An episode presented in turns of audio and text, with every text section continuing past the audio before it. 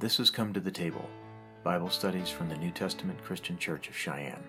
These studies are presented every Tuesday night at 7 p.m. at our church at 3800 East Pershing Boulevard in Cheyenne, Wyoming. If you'd like to contribute to these studies, you can make a donation at www.myntcc.org backslash Cheyenne WY giving.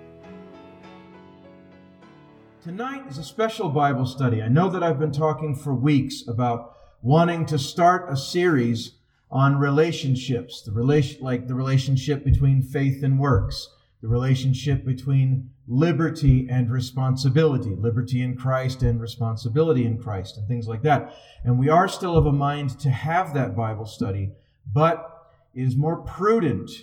It's much more prudent to have a more relevant study. Not that those studies are irrelevant, but for the current crisis that we're facing, however great or small it may be, it seemed fitting to engage in a different study tonight. So tonight and tonight only, be it the will of the Lord, we're going to be we're going to have a Bible study on Psalm 91 and on what the word of God is and isn't. And it's all going to kind of blend together. Psalm 91, but let me go ahead and read it tonight. Let's begin in verse 1. Psalm 91 He that dwelleth in the secret place of the Most High shall abide under the shadow of the Almighty. Now I'm going to read through the entire psalm and then we'll go back through and teach it. I will say of the Lord, He is my refuge and my fortress. My God, in Him will I trust. Surely He shall deliver thee from the snare of the fowler and from the noisome pestilence. He shall cover thee with his feathers, and under his wings shalt thou trust. His truth shall be thy shield and buckler. Thou shalt not be afraid for the terror by day, nor for the arrow that flieth by the terror by night, excuse me, nor for the arrow that flieth by day, nor for the pestilence that walketh in darkness, nor for the destruction that wasteth at noonday. A thousand shall fall at thy side, and ten thousand at thy right hand, but it shall not come nigh thee. Only with thine eyes thou shalt behold and see the reward of the wicked. Because thou hast made the Lord, which is my refuge, even the Most High, thy habitation, there shall no evil befall thee, neither shall any plague come nigh thy dwelling. For he shall give his angels charge over thee to keep thee in all thy ways. They shall bear thee up in their hands, lest thou dash thy foot against a stone. Thou shalt tread upon the lion and the adder, the young lion and the dragon shalt thou trample under feet. Because he hath set his love upon me, therefore will I deliver him. I will set him on high, because he hath known my name. He shall call upon me, and I will answer him. I will be with him in trouble. I will deliver him and honor him. With long life will I satisfy him and show him my salvation. Now that's Psalm 91. So why are we bringing this up? Why are we teaching on this? And, and why are we uh, going to amalgamate this with a teaching on what the Word of God is and what the Word of God isn't? Well, because Christians sometimes can fall into a trap of, pr- of priding themselves on, we sometimes pride ourselves on not being superstitious. And we pride ourselves on uh, not, not believing in things that we regard as silly because we've been, by the grace of God, by the grace of God, with all due humility, we've been enlightened by the Spirit of God. And so a lot of superstitions and things like that. We've been liberated from that sort of thing. So we don't really read horoscopes and believe them, you know, because we we know that either at worst, you know, there are dark forces operating behind and underneath that sort of thing, and at best it's just silliness and superstition that we don't subscribe to anymore. Thus, a black cat walks a black cat walks across your path. You don't freak out because you don't care because it doesn't mean anything to us. Our God is stronger than superstitions. Amen? And likewise, you step under a ladder, no big deal. You spill some salt, who cares? It's more of a nuisance that you have to clean up salt than you have to, oh, I got to throw some over my shoulder into the devil's eye. Where did that even come from? I don't even know where a lot of these superstitions come from. But but see, so we, we'd like to pride ourselves on not being superstitious about things like that, right? But then we find ourselves falling into other superstitions like this. Okay, so at the outbreak of this thing, um, some some well-meaning people, and I'm not finding fault at all, or I'm not throwing stones at all. I'm not blasting, none none of that. I'm not rebuking, but a well-meaning soul reached out to me with this psalm, uh, specifically with kind of the uh, instruction to, you know, pray this psalm over my family and my home and everybody I love every day. Pray this psalm because there's a pandemic going on and it's a, it's a disease. And while, you know, some people it's bothering not at all, other people it's a real threat to their lives. And so, okay, it's a big spook and it's a big scare and, and uh, without going into, without going into a, a, opinionating about any of that, you know, it's, it's real enough in a lot of people's minds, and it's real enough in a lot of people's bodies. It is deadly to some. So they reached out. This person reached out to me, not the person that died, excuse me, but another person, again, a well meaning person, reached out to me with, Well, we should be praying the psalm every day. Well, all right. Let me tell you what the Word of God isn't it is not magic. It doesn't work like a book of spells that someone might open up and then make an incantation out of as though invoking something or waving their hands over a brick of lead and reciting some Latin and poof, it turns into gold. That's not the Word of God. Now, the Word of God is powerful. Okay, so don't take that and run the other way with it. The Word of God has power, yes, but it's not like that. It's not a book of spells. It's not something that you recite to ward off evil spirits. That's what the heathen and the unbeliever do. That's the way that the heathen and the unbeliever think. And again, I'm not trying to throw stones or cast aspersions upon people that revere the Word of God, but where the power of the Word of God lies is in changing the way we think and reminding us of the things uh, that God has promised and reminding us of His power. All power abides in Almighty God. Amen? It really does. He has the power. So now I got to navigate this kind of carefully because some might hear this and think that I'm trying to take away from the power of the Word of God. I'm not doing that. The Word of God has the power to remind us of God's eternal truths and to teach us of God's eternal truths. And that's what we're going to be navigating here in Psalm 91. It doesn't do any good to get up in the morning and whip out your Bible and walk to all four corners of your house reciting Psalm 91 and, and flicking olive oil into all the corners of your rooms and casting out the demons and the evil spirits and, and things like that. It doesn't do any good if you don't have faith in God. It's faith in God that heals. It's the prayer of faith that heals. It's the prayer of faith, and the, the Word of God even says that. I think we just didn't. Did we just cover that recently in uh, one of the letters of the apostles where he talked about that? He said, "Is any sick among you? Let him call for the elders of the church, and and let them pray over him, anointing him with oil. And the prayer of faith will heal or save, or however it is that it's phrased exactly there. But the the wording there is the prayer of faith." Not the reciting of words. Now, it's not to say that reciting words is wrong. I've prayed the Psalms before. It's a good thing to do. But let us not fall into the superstitious belief of thinking that uh, just walking around my house and, and reciting some of the Psalms or reciting a prayer of David or recite, reciting a prayer of Solomon or, or reciting some scripture from Paul the Apostle is going to magically make something happen. It is the prayer of faith and really, it's just plain faith. Amen? That's what moves the hand of God. It's belief in His promises. It's our trust in Him. That's what makes it happen.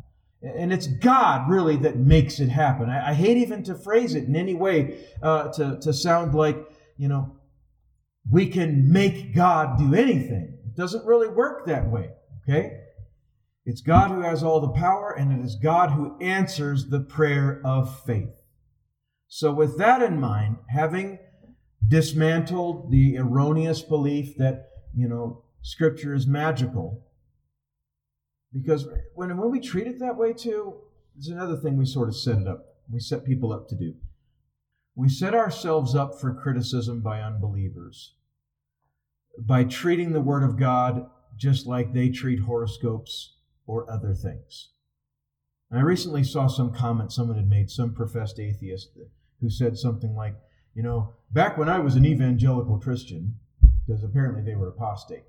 Uh, back when I was an evangelical Christian, I used to ask God a question and then I'd pull out my Bible and I'd open it to a random page and I'd put my finger on some random verse and that would be the answer to my prayer. And then they laughed in their comment and said, How is that any different than divining? And I thought, you know what? It's not much different than divining, I guess. But that doesn't mean that, you know, the Word of God has lost its validity. And it certainly doesn't mean that it has lost its power just because you have some well meaning or um, ill informed persons out there that misapply it or misuse it. So, all right, with all that said and all out of the way, let's go back into the Psalm 91. Now, it's a short one, it's only 16 verses long. And as we sort of, the first half of our study, we've already covered what the Word of God is not. So, you're going to tell us what it is. So, what is the Word of God? If it's not a book of magic spells, what is it exactly? It is the revealed Word of God to the human race. And it contains more promises than you even know what to do with. Well, no, it contains more promises than you should ever ignore. There, how's that? It is filled with promises for the believer to stand on. So let's go into Psalm 91. It's many things also in addition to that, but um, but it is certainly that. Let's go into Psalm 91 now with our sort of restored understanding, and let's read it again. Verse 1 He that dwelleth in the secret place of the Most High shall abide under the shadow of the Almighty. That's a promise right there. He that dwells in the secret place of the Most High shall abide under the shadow of the Almighty. So, what does that mean? The secret place of the Most High is that place. It's a metaphor, it's, or it's a spiritual sort of a description, you could say. The secret place of the Most High is when your relationship with God is such that the wicked one cannot even touch you because your walk with God is that close. So what would he touch me with anyway? Well, he's got three weapons. We've preached about this, talked about this many times. He, he operates with fear. He attacks with fear, with confusion, and with temptation. And really, confusion, that's almost a, Confusion acts more like a catalyst for, for the other two things. Confusion just makes fear worse, and confusion makes temptation worse, right? Because it works to sort of tear down. But confusion just acts as a catalyst to make either one of those other things worse because it tears down uh, it tears down your inhibitions it confuses and reduces your convictions and your resolve so well, confusion just makes fear heightened, and then confusion makes us more susceptible to temptation, right? Not to get too lost in the technicalities of this, but that's what the devil works with. That's what he attacks with. He attacks believers and unbelievers, believers and unbelievers alike with these sorts of things. And those are the tools that he uses. But when you dwell in the secret place of the Most High, he said, You'll abide under the shadow of the Almighty. What does it mean to abide under the shadow of the Almighty? It means to abide under His protection. You are not so susceptible. You're not so susceptible to these onslaughts of the enemy, whether it's by fear or by confusion or by temptation. He says, I will say of the Lord, He is my refuge and my fortress. My God, in Him will I trust. That's what nails it into place. He wasn't saying that he was going to trust in any other thing, but in his God. Surely, verse 3 Surely he shall deliver thee from the snare of the fowler and from the noisome pestilence. So, what's he saying? God will deliver us from traps.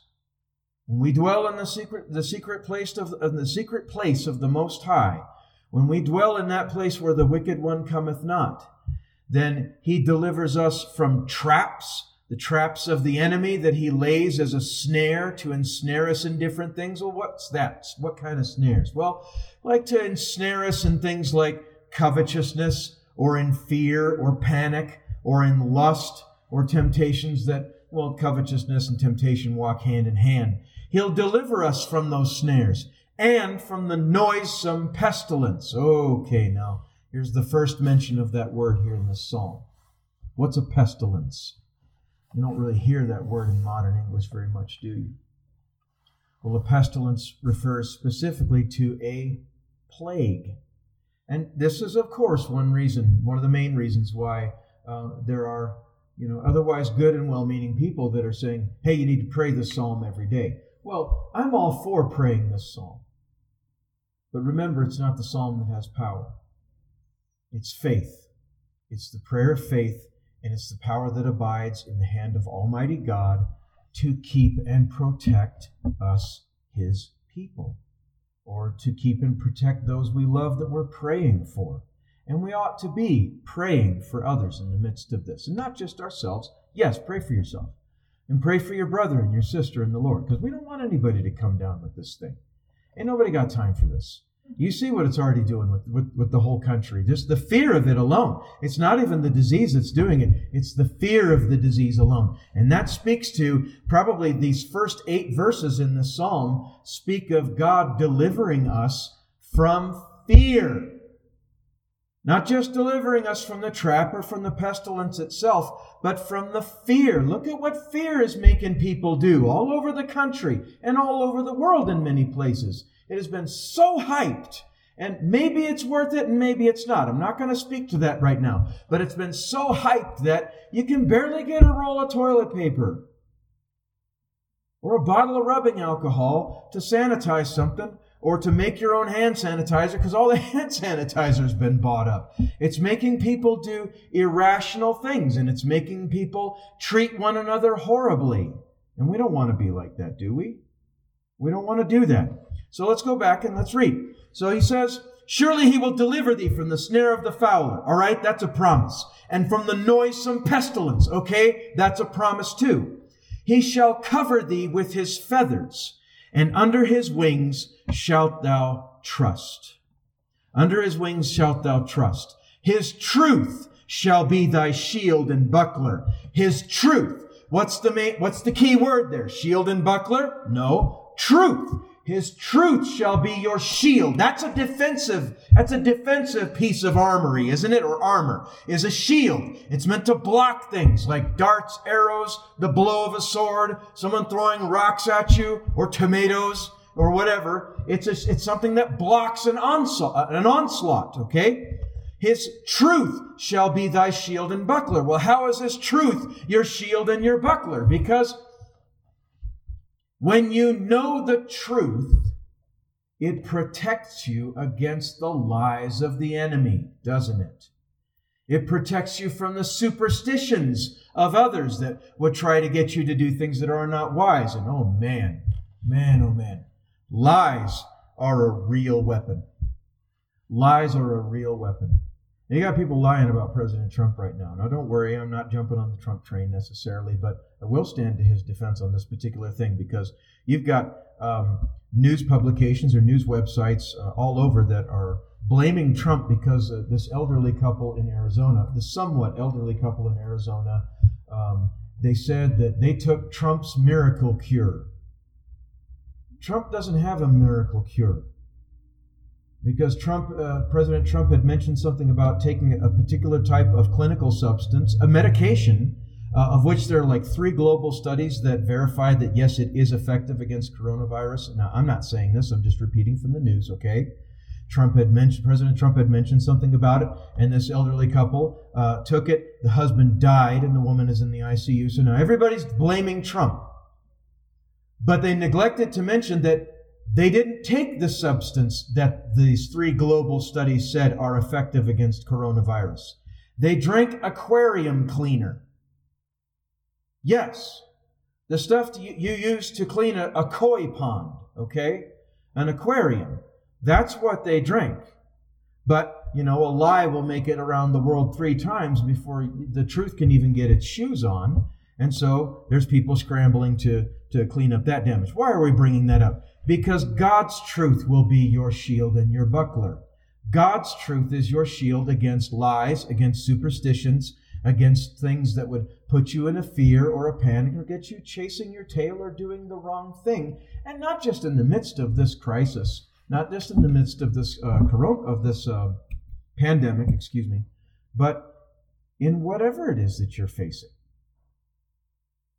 Because when you let yourself become overwhelmed or overcome by fear, then you cease, in that instant, you have ceased to walk by faith. You cannot walk by fear and by faith. Oh, well, preacher, what about Noah? Uh, the Bible says that Noah was moved by fear uh, to, uh, to build the ark to the saving of himself and his household. Okay, oh, I understand that. But Noah was also moved by faith because God told Noah, I'm going to flood out this earth, and so you need to build an ark. Noah walked by faith. And I think he's even mentioned uh, on that score in another place in Scripture. But Noah was moved by faith. When we start making decisions based on fear, then we have ceased to walk by faith. Calm down. Be still and know that He is God. Amen. He's still in control. Okay, well, but preacher, you don't understand. My business has been shut down because of this, and, and my business is such that I can't do it online. Calm down. Calm down. God knows.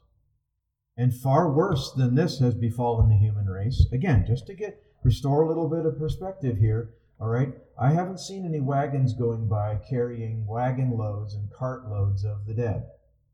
Where are the piles of the dead? Thank you. Now, again, not trying to take away from the legitimate concern about this disease, but let's remember God's still in control. This is not the Black Plague. All right, enough of that. He shall cover thee with his feathers. Thou shalt not be afraid for the terror by night. This is verse 5. Thou shalt not be afraid for the terror by night, nor for the arrow that flieth by day for the, nor for the pestilence that walketh in darkness, nor for the destruction that wasteth at noonday. What is he promising? He's saying, he didn't say you're never going to be affected by any of these things. He said, thou shalt not be afraid. That's what he delivers us from. Remember, do you remember a few months ago when we were teaching out of Matthew? In, in some of the earlier chapters of Matthew, the disciples there with the Lord crossing the stormy sea. And the sea was tossed about and the ship was tossed about. And, and those disciples, they were fearful for their lives and understandably so. But what was our Lord doing? He was asleep down in the hold of the ship, wasn't he? He was chill as could be, completely unaffected and completely unafraid. What did he do when they went down into the ship to wake him up in their panic, in their fear? And they said, Lord, save us, we perish. And Jesus opened his eyes and looked at him and said, Oh, ye of little faith, what are you afraid of? Like God was going to let that ship sink with Jesus on board? No way, man. The very first thing Jesus did was address and then alleviate their fear. And then when that was taken care of, then he climbed up onto the deck of, the, of that boat and rebuked the wind and the waves and said, Peace be still. And the waters were stilled, and then everything was fine. So remember, one of the first things that he promises to take care of, one of the first things he promises to take care of in this psalm is the fear he said, His truth shall be your shield and buckler. Thou shalt not be afraid for the terror by night, nor for the arrow that flieth by day, nor for the pestilence that walketh in darkness, or gets spread on flat surfaces that people handle after they've just coughed into their hands. Thou shalt not be afraid. So let's not be afraid. Let's just trust in the Lord our God. Wash your hands cover your mouth. It says, You'll not be afraid for any of these things. Verse 7 A thousand shall fall at thy side, and ten thousand at thy right hand, but it shall not come by, it shall not come nigh thee. Now, was he talking about the pestilence or was he talking about the fear? Let's just apply it to both, shall we? It shall not come nigh thee. It shall not come near thee. You may see people dropping like flies for, from whatever it is. but it shall not come nigh thee. Only with thine eyes shalt thou behold and see the reward of the wicked. So what's he talking about there? Now he's talking about the wicked. Well, keep your eyes open. We're going to see some wicked get undone by this thing.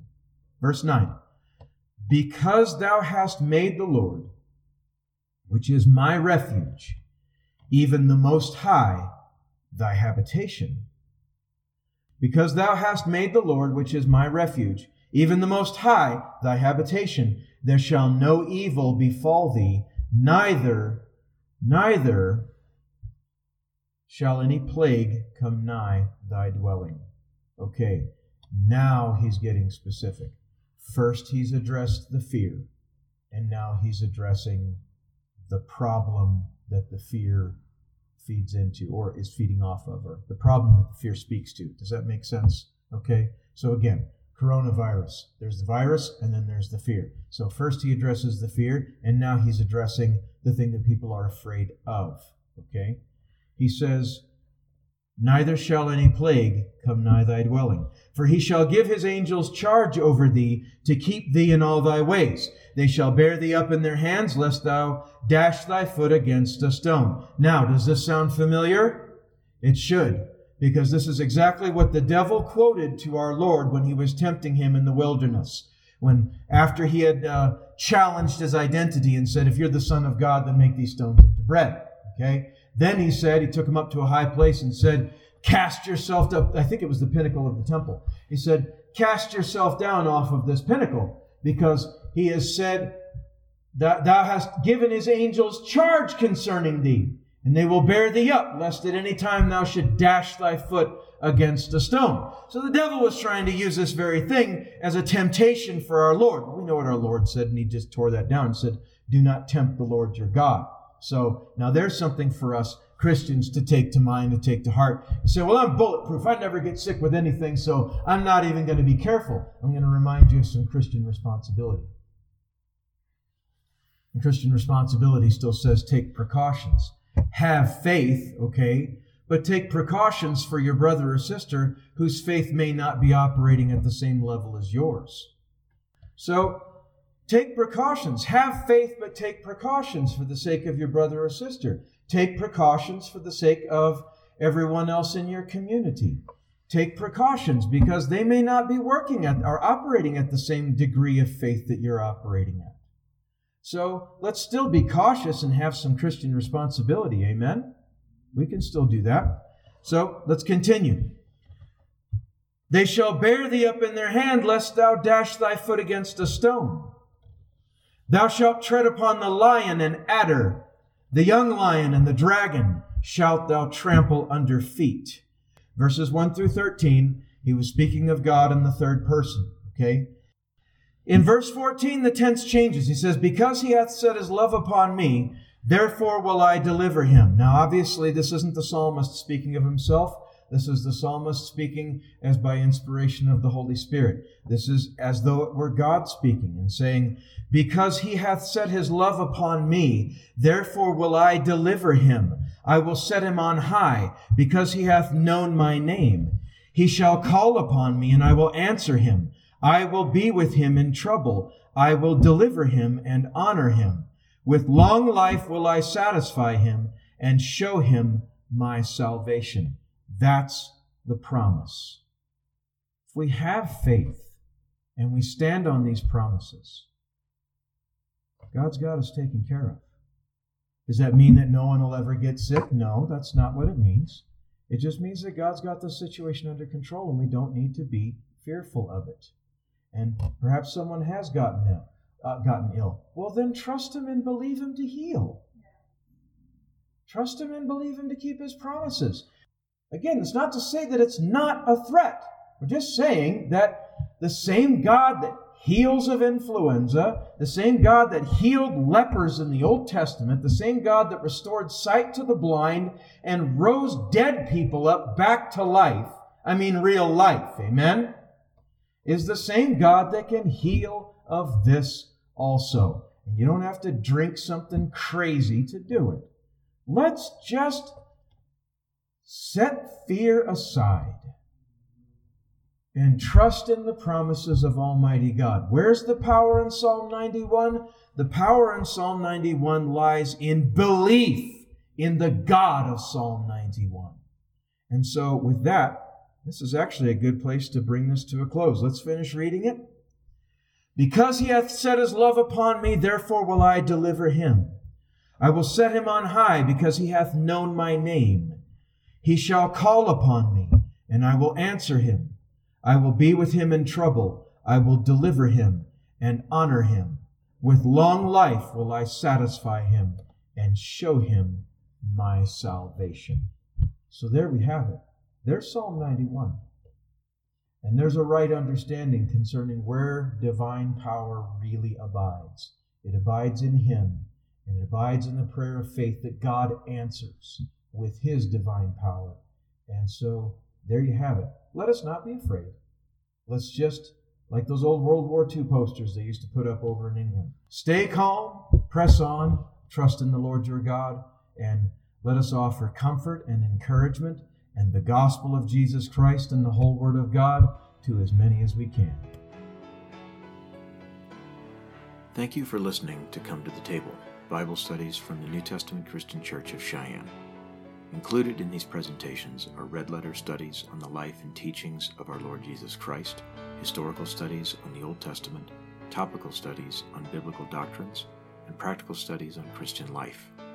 If you enjoyed this presentation, you can support our efforts by contributing at www.myntcc.org